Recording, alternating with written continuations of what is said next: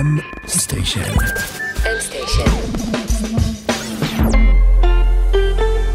מבית מייקרוסופט בישראל. שלום וברוכים הבאים לעוד פרק של Buzzword מורה נבוכים. כמו תמיד נמצא איתי אור וייס. שלום אור. שלום עמית שוורצנברג, איזה כיף להיות איתך בסטינג האינטימי הזה. בהחלט, רק שנינו. אין סיכוי שיהיה כאן אורח שיושב ומסתכל עלינו, רק אנחנו ביחד. אור, אתה לא תאמין מה קרה לי השבוע. מה קרה? עורכי דין של אהרוני אחריי. אהרוני השף? בוודאי, הוא ולא אחר. הוא ולא מרה. הוא ולא שרף. אוקיי, מה... תסביר. אני בעצם הכנתי את מתכון השטרודל המפורסם שלו, על השטרודל אהרוני. אוקיי, ופרסמתי את המתכון באינטרנט. זה מדהים, המתכון הזה שאף אחד לא שמע עליו מעולם, כולל אהרוני, כן, תמשיך? והוא אמר לי, לא הוא, העורכי דין שלו, אמרו לי, תשמע, זה מתכון שהוא גן סגור, ולא אופן סורס קוד פתוח, ואני לא מוכן שתשתמש ותפיץ אותו. אז הם שלחו לך cease and desist, דרשו שתפסיק להפות את ההוגה הזאת, וגם תפסיק לאכול אותה. יש לך, אגב, פירורים, תוריד, כן, יש לך פירורים פה. אני ניסיתי לאכול את ההוגה ולהשאיר אותה שלמה על ידי זה שאני אשתף אותה עם הקהילה, ומסתבר שהפרתי חוקים, ולכן הבאנו היום מומחה לקוד פתוח, שיסביר לנו שאין קשר בין השטויות שאמרתי למתכון, לתכנות, לגן סגור, ומה בכלל ההבדלים, ולמה זה לא כל כך נעים לראות. שהגן שלנו סגור. אז תחשוב שבאמת, אם העולם היה ככה, וכל דבר קטן לא היה אפשר לשתף אותו, היית צריך לחשוב על כל פינה וביס שאתה נותן בדברים. אז כמו שאמרת, נמצא איתנו היום תומר בריסקר, שהוא ראש צוות ומפתח ב-Red Hat, וגם אחד מהאנשים המובילים של קהילת הקוד הפתוח בארץ, ועמותת הקוד הפתוח. שלום, תומר. שלום, שלום, שמח להיות פה. תודה שהזמנתם אותי. איזה כיף שאתה כאן.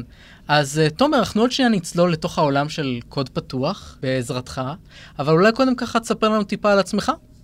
סבבה. אז אני, כאמור, מפתח ברדט. התחלתי את דרכי בעולם הקוד הפתוח ככה בסוף שנות ה-90. היה איזשהו משחק כזה ששיחקתי בו, ושלחתי למי שפיתח את אותו משחק, שהיה מפותח בקוד פתוח, מייל. אמרתי לו, תשמע, נראה לי אם נשנה קצת את הקוד, זה יכול להיות יותר טוב. והוא אמר, וואלה, צודק, מגניב, והכניס באמת את השינוי שלי. אבל בעצם אם אנחנו רוצים להבין קצת קוד פתוח, צריך לחזור עוד קצת אחורה בזמן. אני שנייה אחת, אור, מכונת הזמן. מה, יש את הסאונד אפקט? רק עכשיו אתה יכול בתוכנית הזאת לחזור אחורה בזמן. אז אנחנו חוזרים אחורה לשנת 1980. לראשונה בארצות הברית ניתן לרשום זכויות יוצרים על תוכנה. עד לאותה שנה בעצם תוכנה היה משהו שאפשר לעשות איתו מה שאתה רוצה, זה לא יצירה מוגנת. וברגע שאפשר לרשום זכויות יוצרים, זה אומר שמי שכותב תוכנה יכול גם להחליט מה אפשר ואי אפשר לעשות עם אותה תוכנה. זה נשמע כמו משהו שעורכי הדין של אהרוני אוהבו.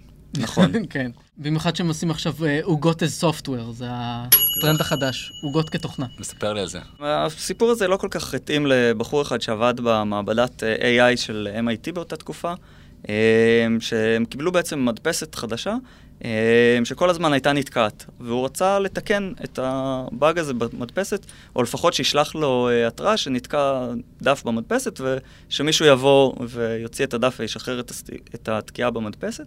ומה, הוא לא יכל לעשות את זה, כי בעצם הקוד או המתכון של אותה מדפסת היה סגור, ולא היה לו גישה לעשות את זה.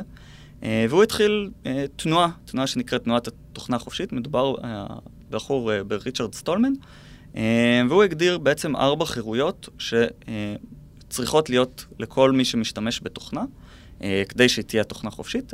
החירות הראשונה זה החירות להשתמש בה, החירות השנייה זה החירות לחקור אותה ולשנות אותה, החירות השלישית זה החירות להפיץ אותה ולשתף אותה עם אחרים, והחירות הרביעית זה להפיץ אותה עם השינויים שעשית לאחרים. זאת אומרת, אם אני הוספתי איזשהו התראה על זה שנתקע נייר במדפסת, אז אני רוצה שלא רק במדפסת של MIT יוכלו להוציא את הנייר התקוע, אלא גם החבר'ה בהרווארד יוכלו ללכת ולהוציא ניירות תקועים ממדפסות. ובאות ביאליק, אבל אוקיי, אתה מדבר פה על מדפסת ולהוציא דפים ולהדפיס. איך זה גדל להיות מערכת הפעלה שלמה? אז בעצם אנחנו ממשיכים ככה כמה שנים קדימה, שנת 91, איזה סטודנט פיני מחליט שבא לו לעשות פרויקט קיץ כזה, כדי ללמוד מערכות הפעלה יותר בצורה רצינית.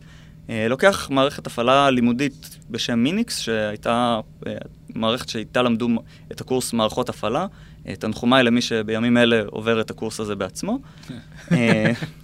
ובעצם שלח הודעת תפוצה לפורום של אותה מערכת הפעלה, אמר, תשמעו, אני עושה פה איזה פרויקט חובבני, משהו שמתאים את זה למחשבים ביתיים. זה, התקופה הזאת באמת התחילו לצאת מחשבים ביתיים, מי שזוכר את תורם IBM. זה בעצם באותה תקופה, אנחנו מדברים על ראשית שנות ה-90, ככה פחות או יותר. מחשבים אישיים זה כבר לא משהו שיש רק בחברות גדולות, זה משהו שאפשר לקנות אותו לכל בית. בעצם מתוך המייל הזה נוצרת קהילה של אנשים שפעילים סביב אותו פרויקט חובבני בתחילתו, שמתאים למערכות מחשבים אישיים. אתה משאיר אותנו במתח לגבי השם של הפרויקט. כן, אנחנו ככה, אבל רק לפני כן, לא היה אינטרנט, אתה מדבר על 91, נכון? 91, היה אינטרנט. זאת אומרת, זה באמת... האינטרנט בחיתוליו. כן, יכולת לראות כבר תוכניות של זומבית בארץ, שמספרות לך על איך יהיה האינטרנט. כן, אז בעצם המערכת הזאת לאט לאט תופסת פופולריות, ואם אנחנו ממשיכים ככה עוד קצת בטיימליין, מגיעים ככה לשנת 97. רק שאני לא אמרת איך קוראים למערכת. לסטודנט קוראים לינוס טורוולדס, ולכם של לינוס ומיניקס יוצא לינוקס, או ליינוקס, תלוי את מי אתה שואל. אז כל פעם שאתם רואים פינגווין, ליד צורה של מערכת הפעלה, או שאתם קונים משחק בחנות סטים, או שאתם רואים כל מיני אנשים שיש להם מחשבים שדומים לווינדוס או למק, ואתם רואים עליהם מערכת הפעלה מוזרה עם...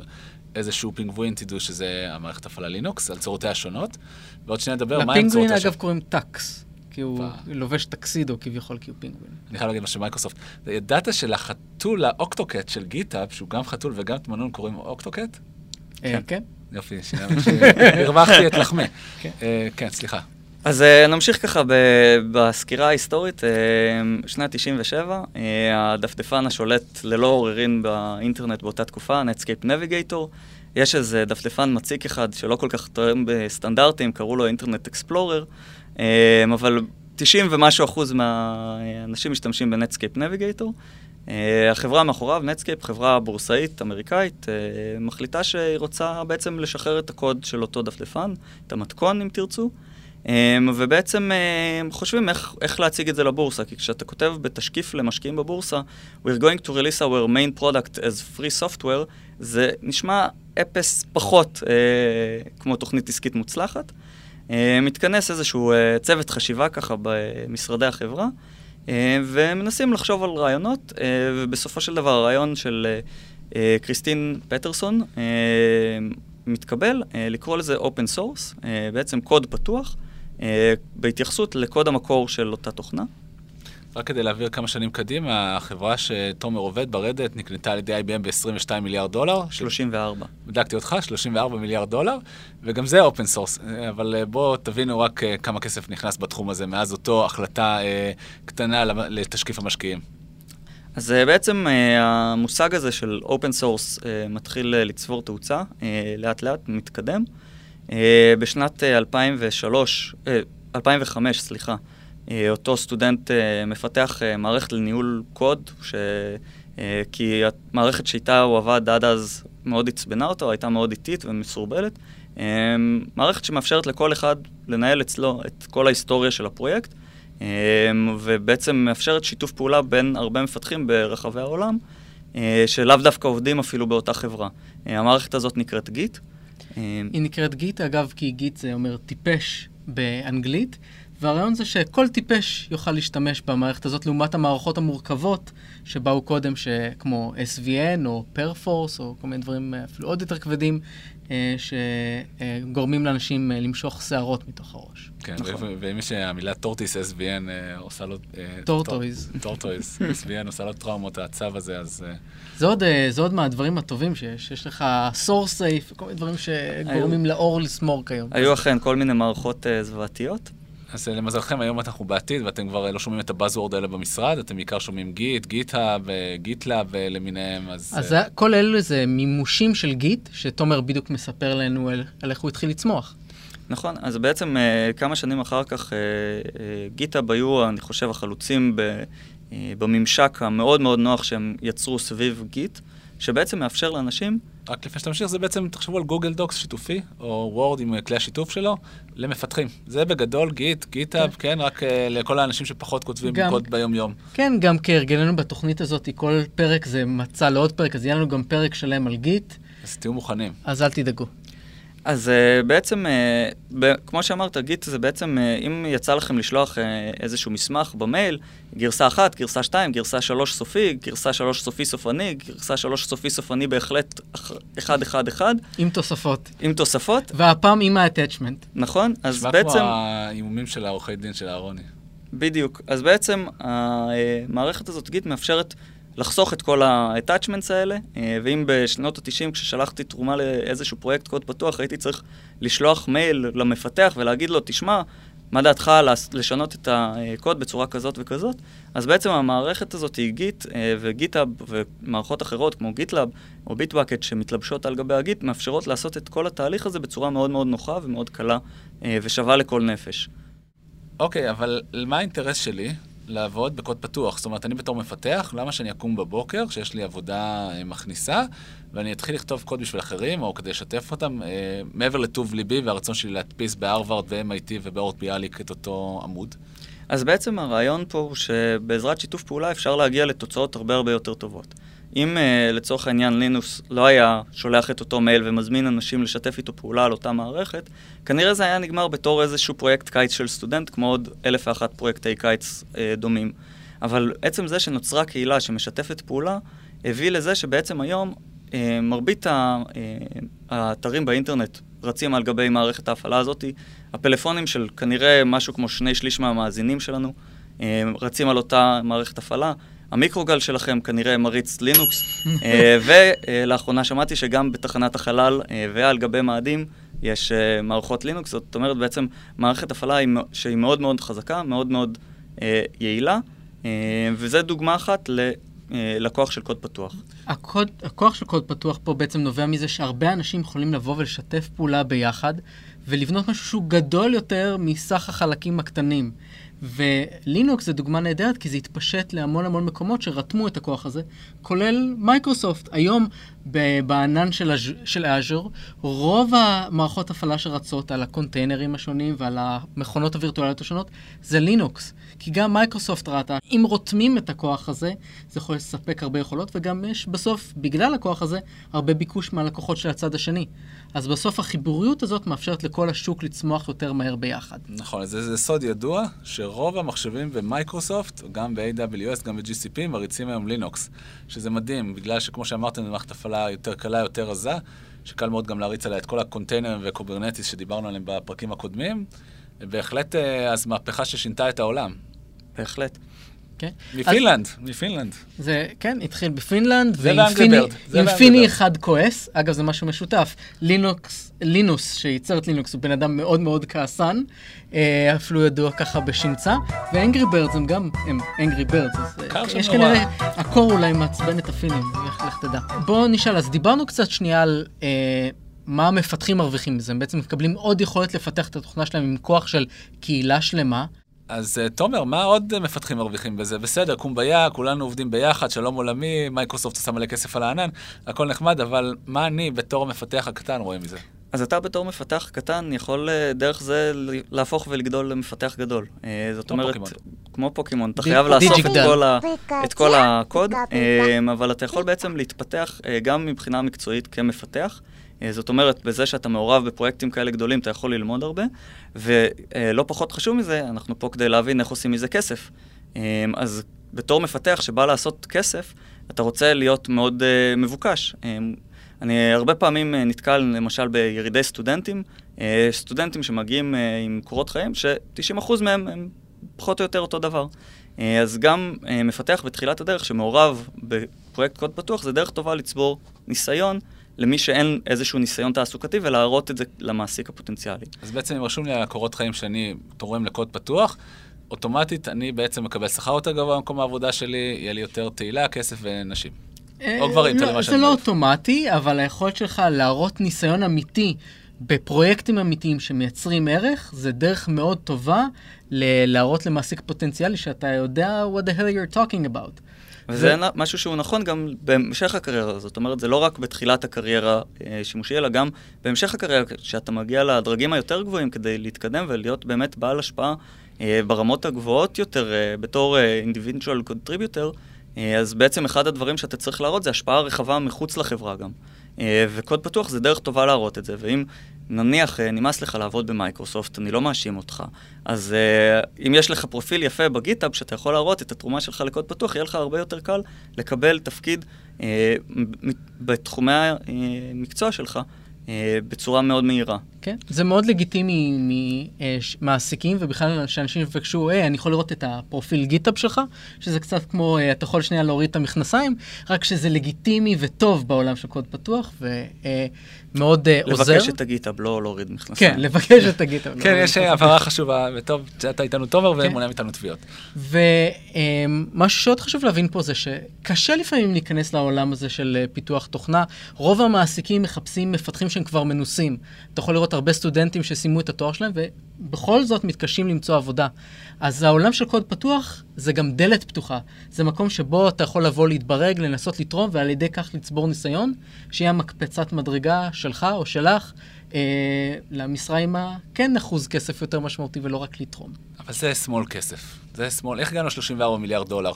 איך באתם ל-IBM ואמרתם להם, אנחנו רוצים את הכסף שלכם על קוד שכולם יכולים לגשת אליו באתר אינטרנט, תביאו לנו $34 מיליארד, ואמרו, הנה הצ'ק, בבקשה. אתם אגב זה רדט, כן? חשוב להדגיש. הפצת לינוקס, יש כמה הפצות לינוקס, אנחנו לא ניכנס לזה בתוכנית היום, אבל כמו תמיד אפשר לריב על משהו, כמו, הם לא היו יהודים, אבל היו שם בטוח גם יהודים, והחליטו איזה בית כנסת או איזה לינוקס לעבוד עליו, ועשו פורק, שזה בעצם מילת הקוד, לקחת את הקוד הקיים וליצור ממנו עוד גרסה ועוד גרסה ועוד גרסה, ולכן קיימים היום אינספור גרסאות לינוקס, אבל רדט היא אחת הפופולרית שלהם. וזה ככה המקסימום שניכנס לפה. אז איך יעמתם על IBM וקיבלתם $34 מיליארד? רק אציין שרדט חוץ מלינוקס עושה עוד הרבה מוצרים. יש לה גם מוצר מאוד חזק בתחום הקוברנטיס, OpenShift, בעצם הפצת קוברנטיס שמיועדת לעולם האנטרפרייז. רגע, תומר, אבל אם כל הקוד של רדט הוא פתוח, אז מאיפה מרוויחים פה את הכסף ש-IBM בעצם רצתה? יש איזושהי תפיסה שקוד פתוח זה משהו כזה שאנשים עושים כזה בסופי שבוע, בגראז' שלהם, אבל אמנם יש אנשים שזה אכן כתחביב, אבל לא מעט מפתחים עובדים למחייתם על פרויקטים בקוד פתוח. ביניהם גם אלפי מפתחים בחברת רדט. בדרך כלל אפשר לחלק, כמו כל דבר בצבא, את המודלים העסקיים סביב פרויקטי קוד פתוח לשלושה חלקים. צהלי זה תמיד טוב, כן. אז המודל הראשון, מודל שנקרא as a service. בעצם הפרויקט הוא פתוח וחופשי, אתה יכול לקחת אותו, להתקין אותו על השרתים שלך, אבל אם אין לך כוח להתחיל עכשיו להרים שרתים, לנהל אותם, לתחזק אותם, לדאוג להם לעדכונים כל הזמן, אז החברה שמפתחת את אותו פרויקט אומר, עזוב אותך, בוא אנחנו נטפל לך בשרתים, אתה תשלם לנו במקום לשלם לספק אחסון שלך ולמישהו שיתחזק לך את השרת, תשלם לנו, אנחנו נטפל לך בכל הכאב ראש הזה. זה מודל, דוגמה מאוד פופולרית לזה, זה למשל וורדפרס, פלטפורמה לבלוגים, שבעצם אם אתה רוצה אתה יכול להתקין אותה על השרת שלך ולנהל אותה לבד, ואם לא אתה יכול ללכת לחברת אוטומטיק שמפתחת אותה, לשלם להם כמה דולרים בחודש, והם ידאגו כבר שיהיה לך אתר שהוא יהיה מתוחזק, שהוא יהיה מעודכן, שהכל ירוץ חלק. אז זה בעצם הקטגוריה הראשונה. Number one. Number two? אז הקטגוריה השנייה, זה קטגוריה של מה שנקרא Open Core או Dual License.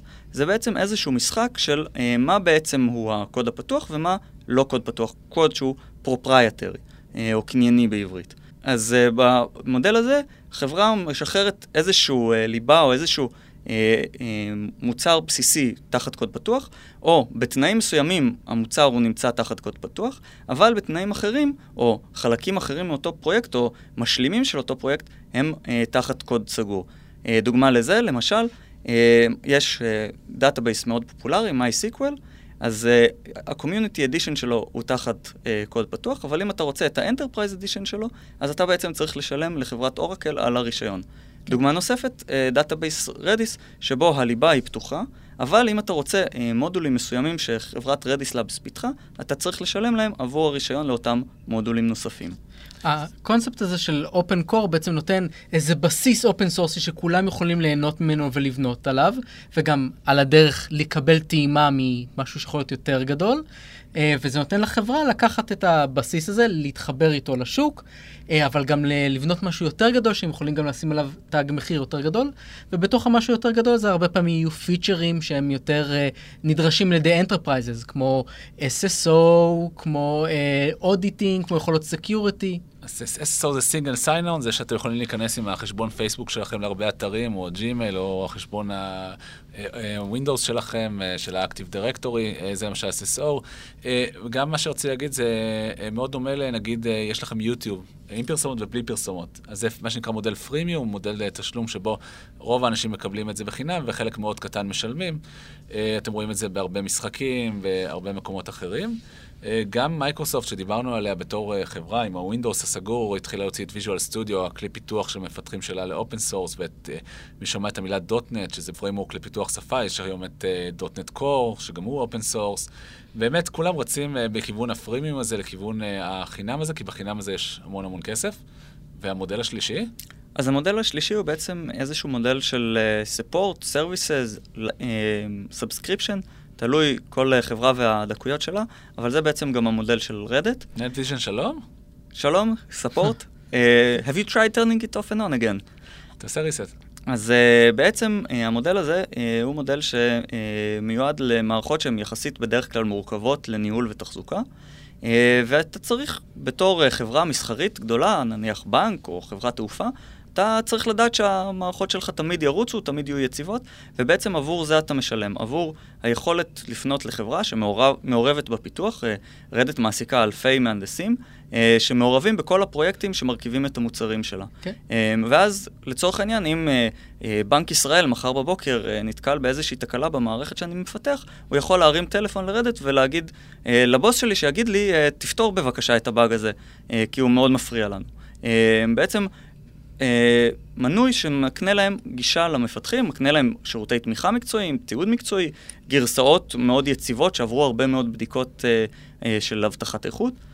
אז בעצם תומר הוא שכיר חרב, שנשלח למשימות באוף האויב, והוא פשוט כותב קוד למען האוברלורד שלו, שיכול להיות מבנק ישראל, או בנקים מרושעים אחרים שקיימים בעולם. זה נכון נראה לי להגיד על כל מפתחים, אבל במקרה של מפתחי אופן סורס, הם הולכים ושכירי חרב שרוצחים אנשים באופן שוטף בחינם בדרך כלל, אבל אם אתה רוצה שהם ירצחו בשבילך מישהו בצורה מאוד ספציפית, וגם בן אדם ספציפי... בדרך כלל באגים. באג ספציפי. באגים ספציפיים, אז אתה יכול להשתמש במודל של הסרוויסס שלהם כדי לרתום את השירותים שלהם, אחרי שראית כמה הם טובחים בבאגים מסביב בחינם. ומשהו שאולי חשוב להבין פה, זה שהקוד הוא פתוח, זה לא אומר שקל לקחת ולהשתמש בו.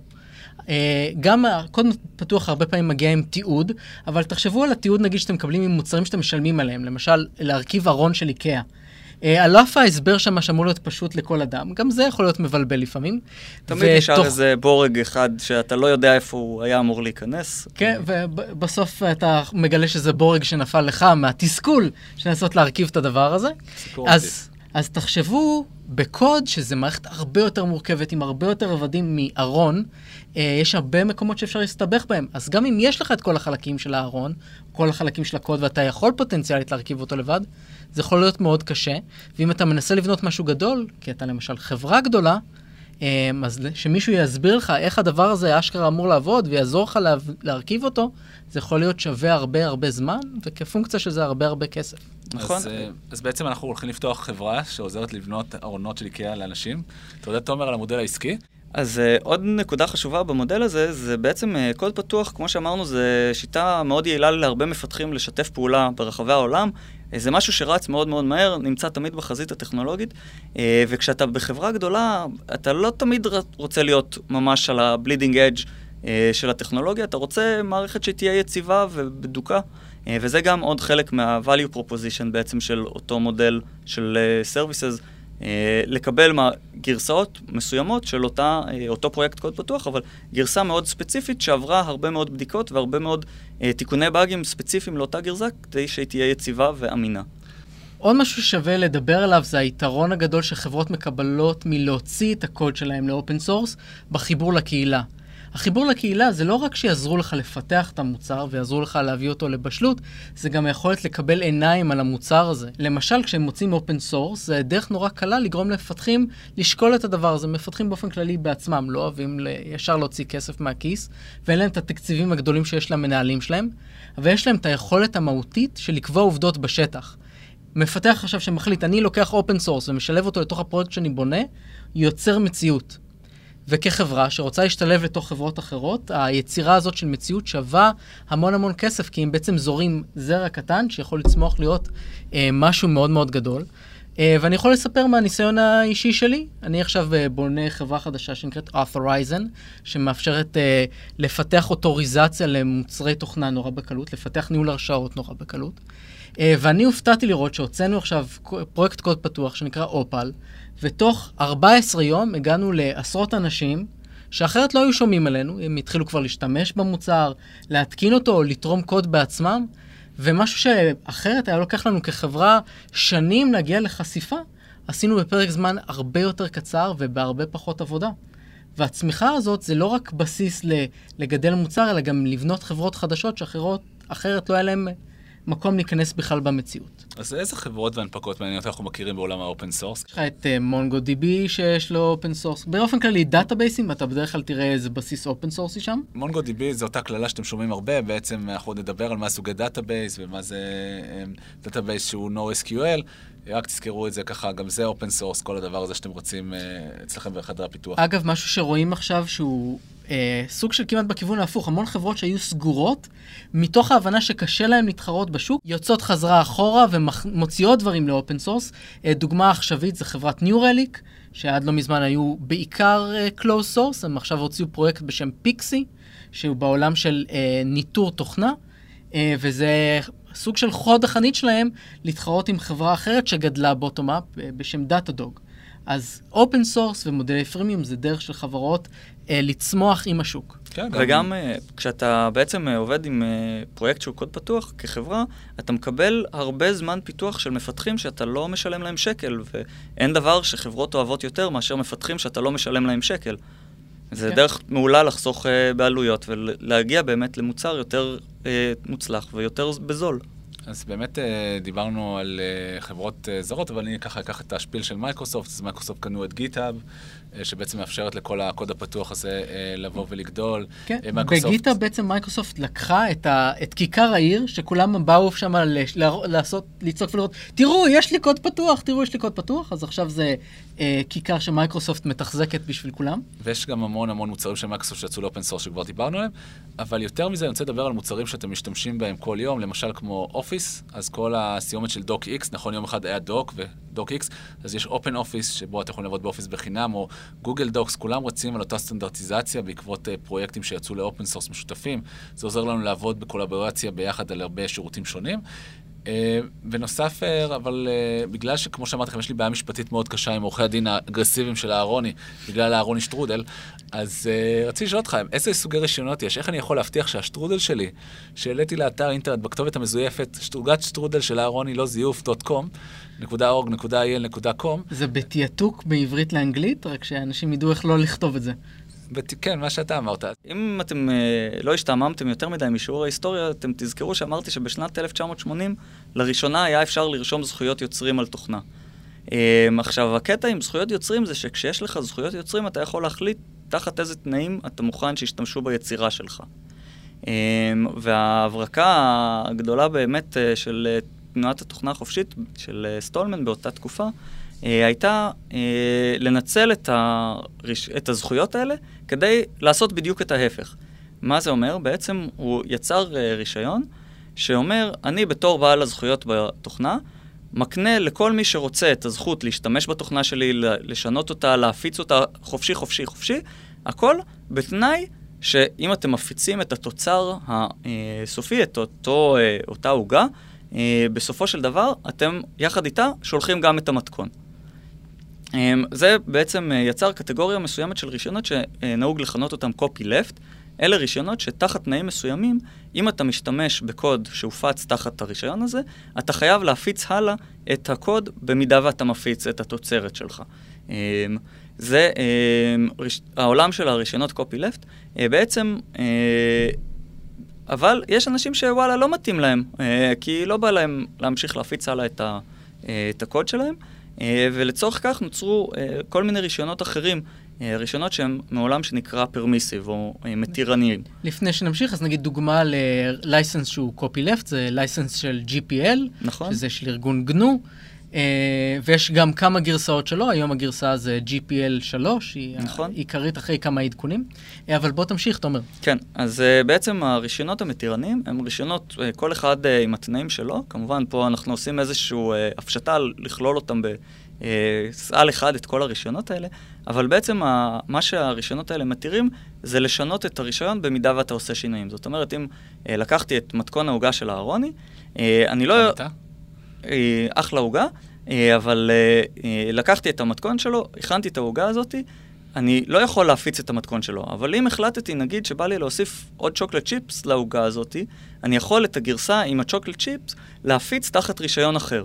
אם אני מתייחס רק לרישיון המקורי, אני חייב להפיץ תחת אותו תנאי רישיון שהוא פתוח. במידה ועשיתי איזשהו שינוי, אני יכול כבר להחליט שזה עכשיו ההוגה של תומר, וזאת היא הוגה שהיא תחת רישיון סגור, ואף אחד לא יכול להעתיק אותה. אז בעצם אם אני מוסיף סוכריות צבעוניות על הוגת השטרודל של אהרוני, אני יכול לקרוא לה הוגת השטרודל של עמית, זה תלוי ברישיון שלו. אני לא שאלתי את העורכי דין שלו עדיין.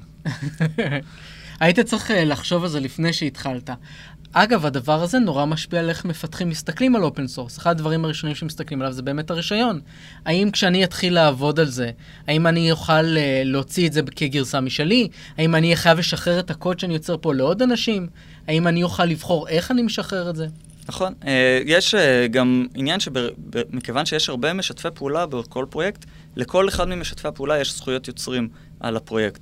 זאת אומרת, במידה ורוצים לעשות איזשהו שינוי רישיון לפרויקט מסוים, אז זה דורש הסכמה של כל בעלי זכויות היוצרים. יש פרויקטים שכדי להתמודד עם זה, בעצם מבקשים תורמים לחתום על ויתור זכויות כשהם תורמים לפרויקט. אני אישית מאוד מתנגד לזה, אבל כל אחד יעשה כראות עיניו. עכשיו, צריך להבין שאין פה איזה שהם רישיונות שהם טובים ורישיונות שהם רעים. בסיטואציות מסוימות מתאים להשתמש ברישיון מסוג כזה, בסיטואציות אחרות מתאים להשתמש ברישיון אחר. גם הרישיונות הקופילפט, הקשוחים, בסיטואציות מסוימות אתה רוצה למנוע ממתחרים שלך לקחת את המוצר שלך וליצור גרסה מסחרית משלהם עם כל מיני שיפורים שהם לא משתפים הלאה. ואז יכול להיות שהאינטרס שלך כחברה הוא בכלל לבחור ברישיון שהוא יותר מגביל, כדי למנוע מצב שבו מתחרים יכולים לבנות על העבודה שלך ובעצם להרוויח מבלי לשתף חזרה את התוצרת שלהם. מגניב. אז תגיד, תומר, אם מישהו עכשיו רוצה להתחיל להשתמש בקוד פתוח, רוצה להתחיל לתרום לקוד פתוח, איפה הוא יכול או היא יכולה להיכנס לעולם הזה?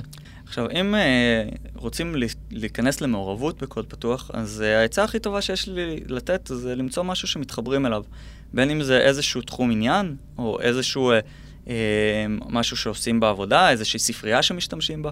רוב הסיכויים, אם אתם מפתחים או מפתחות, שאתם כבר עובדים עם לא מעט ספריות קוד פתוח, וזה נקודה מאוד מאוד טובה להתחיל ממנה, כי זה משהו שאתם כבר מכירים אותו, שיצא לכם לעבוד איתו, וזה משהו שגם יכול לחסוך לכם בעתיד הרבה כסף וזמן וכאב ראש, כי נניח אם יש איזשהו באג בספרייה שאתם משתמשים בו, במקום לעשות אצלכם במוצר איזשהו מעקף, ולהשקיע ולעקוף את אותו באג, וברגע שתצא גרסה חדשה של הספרייה, אז המעקף שעשיתם יישבר, אתם יכולים ללכת ולתקן את אותו באג בספרייה. וככה גם כולם ירוויחו מהתיקון שלכם, ואף אחד לא יצטרך לבנות מעקפים מיותרים. כן. אני חושב שמשהו שכדאי להבין על גבי העולם של קוד פתוח, למרות שהוא מובל על ידי מפתחים, שחושבים שהם אנשים שהם נורא נסגרים בתוך עצמם, זה עולם שהוא מאוד מאוד תקשורתי. אם עכשיו בן אדם ממוצע יבוא לרפוזיטורי בגיטאב של קוד פתוח, יש שם מקום שממש יכול לתקשר עם המפתחים. רפוזיטורי זה בעצם השם יפה לאיפה שנמצא הקוד. זאת אומרת, כמו שיחסים לתקייה בתוך הווינדוס, שם אחר זה רפוזיטורי. ריפוזיטורי, כן, זה התיקייה בענן שיושב בה הקוד של המוצר הזה ומנוהל במשהו כמו גיט שהזכרנו קודם. אז אם באים לשם אפשר לכתוב הערות, יש שם דיסקשן, זה עכשיו פיצ'ר חדש של גיטאב, שמש אפשר לעשות שם שיחות, בדרך כלל יש שם לינקים לקבוצות ברדיט או בסלק, שמש אפשר לבוא ולדבר עם יתר הקהילה וממש אפשר לעשות שיחות על לאן כדאי לקחת את זה, לאן כדאי לתרום גם לשאול, איפה אני יכול להרים יד ולעזור? ואתם תתפלו כמה שהאנשים יתלהבו מזה שאתם באים, יברכו אתכם ויציעו אליכם מקומות שאתם יכולים להשתלב. אגב, לא רק למפתחים, גם נגיד מעצבים שרוצים לתרום אייקונים, עיצובים, רוצים הסטייל שלהם יירתם לדברים שמשתמשים בהם במציאות, זה מקום נהדר להתחיל ממנו, ולא צריך לפחד. פשוט לכו, דברו עם אנשים ותראו שתתקבלו בחיבוק גדול. נכון, ותרומה גם לא חייבת להיות קוד. זאת אומרת, הרבה פעמים הפרויקטים האלה ישמחו לתרומות של תיעוד, לשפר את התיעוד, לבדוק את הדיווחי באגים אם הם באמת קיימים, לעבור עליהם, לעשות מה שנקרא טריאז', לנקות בעצם כל מיני באגים ישנים, תמיכה במשתמשים אחרים, זה הכל דרכים שונות שאפשר לתרום בהם לפרויקט, שהם לאו דווקא על ידי רק כתיבת קוד. אז פעם הבאה שאתם פותחים דוק איקס על האנדרואיד שלכם וקוראים משהו בוויקיפדיה, תדעו שהכל הוא חלק מעולם האופן סורס המופלא שמקיף אותנו. ובנימה האופטימית זאת אנחנו נסיים. כן. תומר, המון תודה שהשתתפת איתנו היום בפרק, ואני מקווה שהמאזינים שלנו למדו שהם לא צריכים לפחד מקוד פתוח, ושזה יכול לתרום להם כבני אדם, כמפתחים, כאנשים שעוסקים בעולם הזה באופן כללי. זה יכול לתרום לחברות, לתרום לכולנו כקהילה אחת גדולה. קומביה. קומביה. קומביה. תודה שהערכתם. תודה לכל מי שעזר לנו במייקרוסופט להפיק את הפרק. תודה מיוחדת לכם המאזינים. תעשו לנו לייק בפייסבוק, חפשו Buzzwords, וכמובן נתראה בפרק הבא.